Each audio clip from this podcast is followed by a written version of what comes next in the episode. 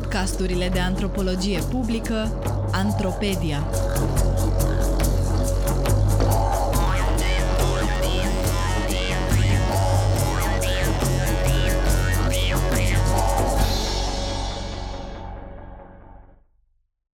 Turism și patrimoniu imaginar în Delta Dunării. Un text scris de Alexandra Dincă pentru sfertul academic, citit de actrița Katia Pascariu. Context Pentru a înțelege cum se schimbă cultura ca urmare a apariției turismului, este util să recunoaștem că tradițiile sunt creații ale prezentului, construite social într-un proces continuu. După cum precizează Wood, întrebările centrale care trebuie puse sunt legate de proces și despre modurile complexe în care turismul intră și devine parte a unui proces deja în curs de însușire simbolică. Asta sună complicat, dar nu este. Afirmarea identității locale și crearea identității etnice devin mărfuri turistice consumabile. Prin înțelegerea etniei ca un set de relații sociale și procese prin care sunt comunicate diferențele culturale, etnia poate fi înțeleasă ca o resursă care trebuie mobilizată.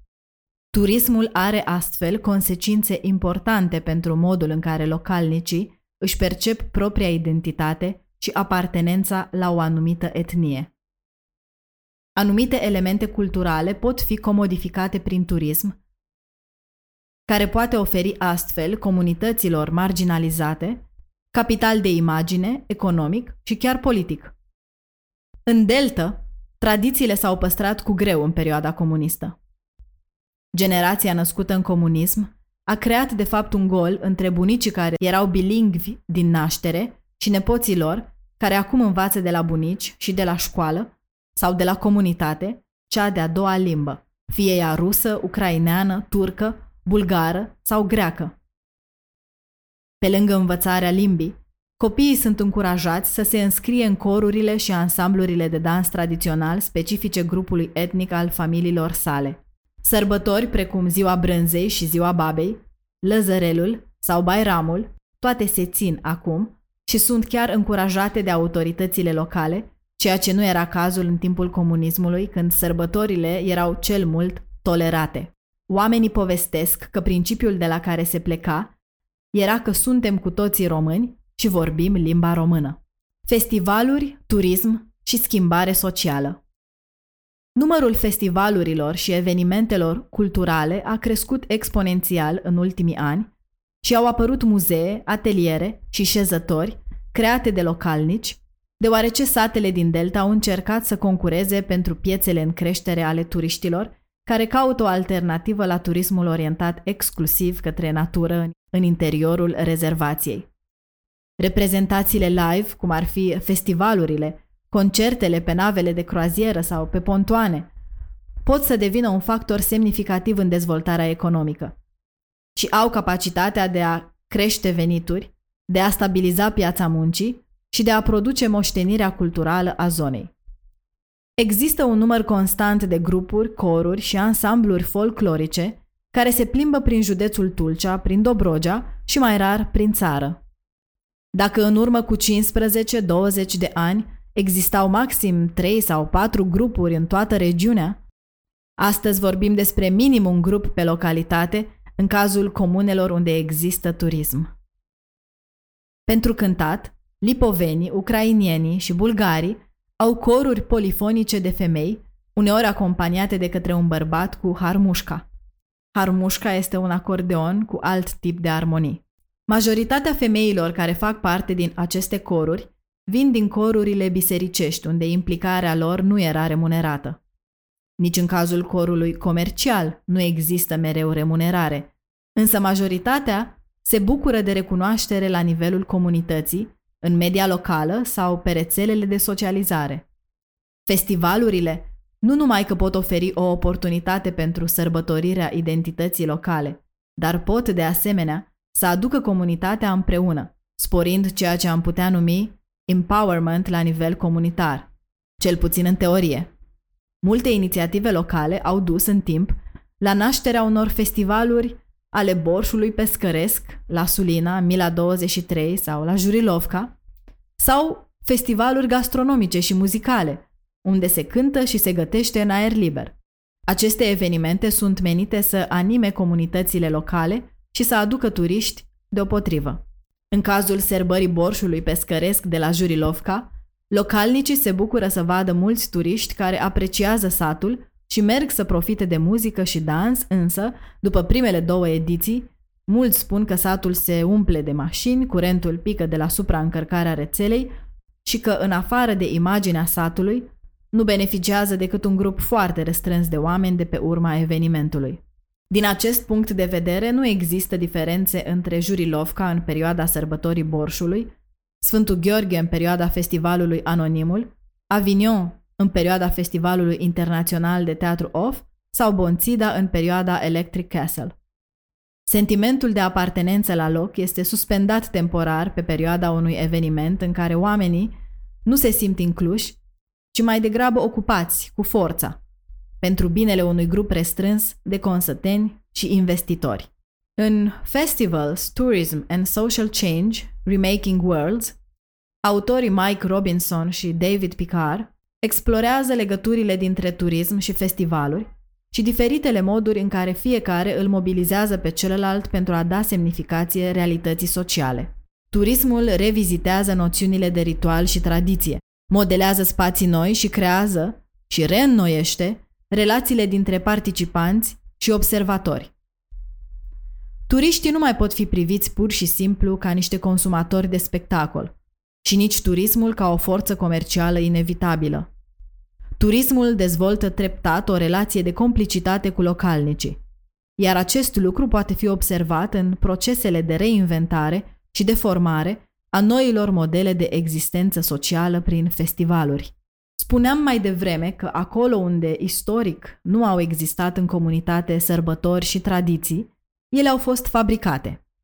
Un exemplu relevant este proiectul asociației Sfitilina, Serbarea Câmpenească a Vișinei, un eveniment multietnic menit să creeze legături la nivel de comunitate, așa cum precizează Bianca, organizatoarea evenimentului. Dacă la prima ediție totul se petrecea în curtea casei sale renovată în stil tradițional, anul acesta, la cea de-a patra ediție, primăria a pus la dispoziție materiale și spațiu, iar oamenii își invită familiile de la oraș, dar și turiștii, să petreacă împreună timp de o zi. Nu putem vorbi despre festivaluri fără să vorbim despre muzică. Muzica este o parte esențială a tot ceea ce înseamnă performance sau punere în scenă a patrimoniului imaterial vandabil pentru localnicii din delta Dunării. Patrimoniul muzical al unui grup etnic încifrează vechi structuri ale mentalității, active sau latente, dar și relaționări cu natura, reflexii ale istoriei și ale conviețuirii într-un anumit spațiu. Având în vedere trecutul etniilor ce compun mozaicul Dobrogean, nu este deloc surprinzător să descoperim în cântecele acestora stări conflictuale interetnice sau interstatale, amintiri despre război, evenimente de viață mai mult sau mai puțin fericite, eforturi de afirmare a etnicității sau chiar de revendicare a unui teritoriu.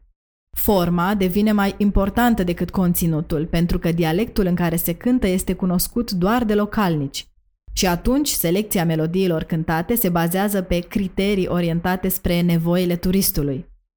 Ce succes a avut la public în trecut? S-a aplaudat la final? Se poate dansa pe ea? Putem să o cântăm și când nu e corul complet? Etc. Aceste criterii de selecție au făcut să dispară din memoria colectivă cântecele de jale sau de adormit copii, prea lente ca să poată fi cântate în cor pe scenă. Dacă vreți să aflați totuși cum sună acestea, puteți să o faceți pe conturi de SoundCloud. Un exemplu ar fi Dobruja Remix. La un festival, serbare sau sărbătoare, corurile încearcă să nu cânte aceeași piesă ca și alte coruri, ceea ce uneori poate fi complicat, ținând cont că cei care vorbesc același dialect, de exemplu lipovenii din Jurilovca și Sarichioi, împart adesea și același patrimoniu muzical. De exemplu, în februarie 2017, am asistat la sărbătoarea Masleniței, sărbătoare ce marchează trecerea de la iarnă la primăvară. S-a întâmplat în Jurilovca. Au cântat atunci la Căminul Cultural din comună șase coruri și trei soliști. Există melodii pe care soliștii le cântă la astfel de sărbători, care nu au nicio legătură nici cu dialectul lipovenesc, nici cu cultura locală. Este vorba despre ceea ce ei numesc șlagăre rusești. Deși fenomenul este specific mai degrabă soliștilor, există și coruri care includ în repertoriul lor câte una sau două piese de acest fel pentru diversitate și pentru că dau bine la public. Este un fenomen tolerat pentru că repertoriile, deși infuzate cu muzica pop rusească din anii 80,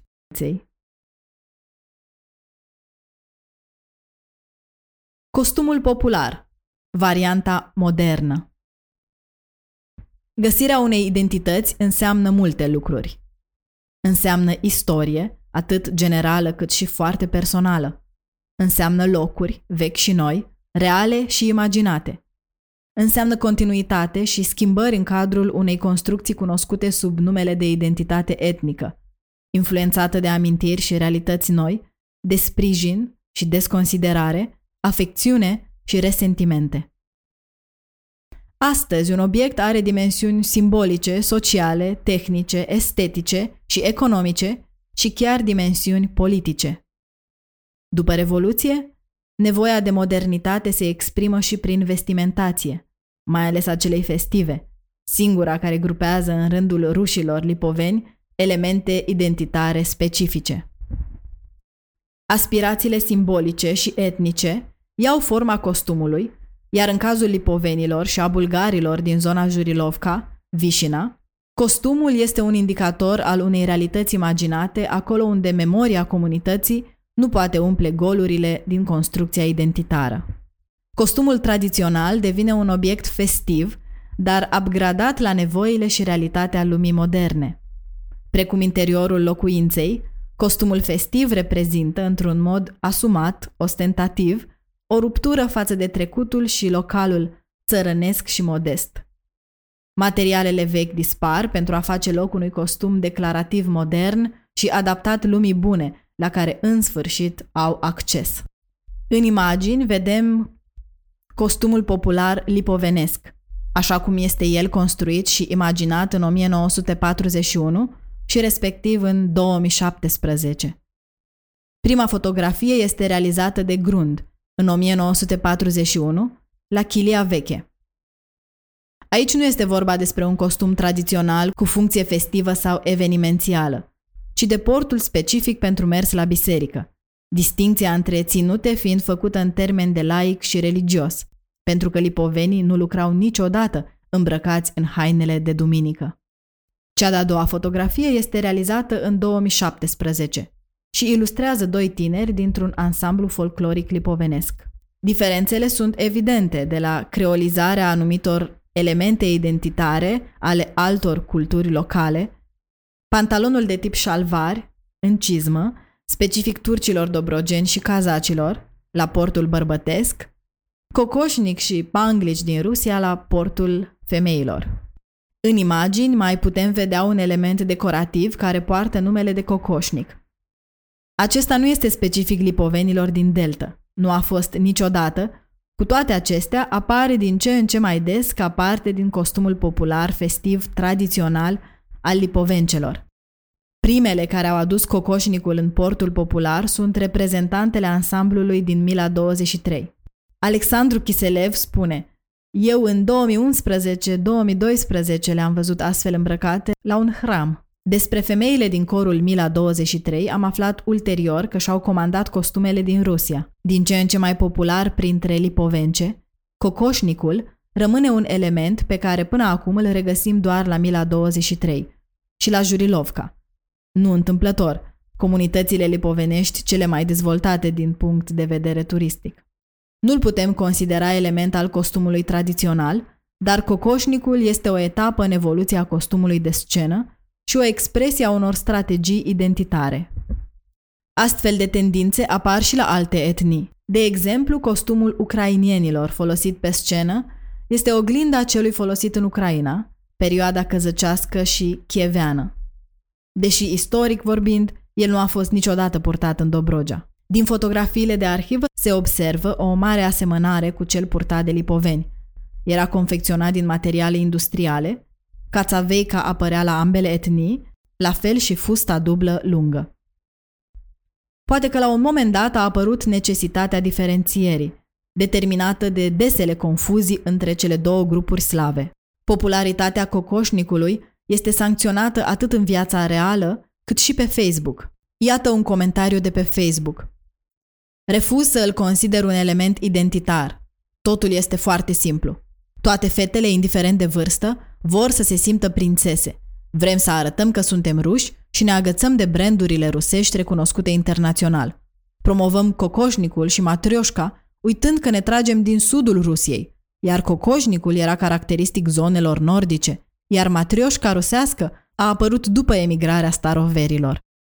Există și o captură de ecran de pe grupul de Facebook Îndrăgostiți de Delta Dunării, care ilustrează o femeie în port tradițional din corul Rebalca din Crișan. Fotografia este de la Târgul de Turism al României. În imagine se observă coroana de flori cu panglici, specific rusească, dar fără legătură cu zona geografică de unde au migrat rușii lipoveni din Rusia spre Dobrogea. Concluzii Proliferarea festivalurilor populare stimulează treptat dezvoltarea popularității costumelor regionale. Potrivit lui Tessie, este necesar să se înmulțească sărbătorile locale pentru a multiplica ocaziile pentru a crea pitorescul care îi atrage pe turiști. Acest proces de adaptare nu este întâlnit doar în delta Dunării. Nevoia de a crea un patrimoniu imaterial vandabil există peste tot în lume și chiar de secole în anumite cazuri. El poate lua forme extrem de diferite, deseori puternic influențate de interesul turiștilor. De exemplu, în Etiopia trebuie să plătești dacă vrei să ai dreptul de a face o fotografie cu un reprezentant al tribului Mursi, pentru că localnicii se săturaseră să fie văzuți ca niște obiecte de divertisment, dar au acceptat să fie fotografiați când au realizat că această practică poate fi o sursă de venit. În Paris, Le Tour Eiffel este simbolul orașului. Vânzarea lui ca parte din patrimoniul parizian aduce beneficii multora, de la municipalitate și până la celebri vânzători ambulanți care vând brelocuri metalice cu la Dame de Fer. Când turnul Eiffel a fost construit însă, localnicii și mass media l-au respins cu fermitate, numindu-l la Grand Asperge, Marele Asparagus. Mare, greoi și inutil în prima fază, este etichetat de antropologi și istorici ca fiind ceea ce John Darlington numește fake heritage. Cam așa și cu costumele populare, cu muzica și cu festivalurile din Delta. Contestate, controversate, autentice istoric sau nu, ele reprezintă o formă de adaptare la noua realitate economică și socială a locuirii într-o rezervație a biosferei și vor deveni, cu timpul, parte din patrimoniul imaterial deltaic, cel de care ne vom aminti, pe care îl vom descrie ca fiind autentic.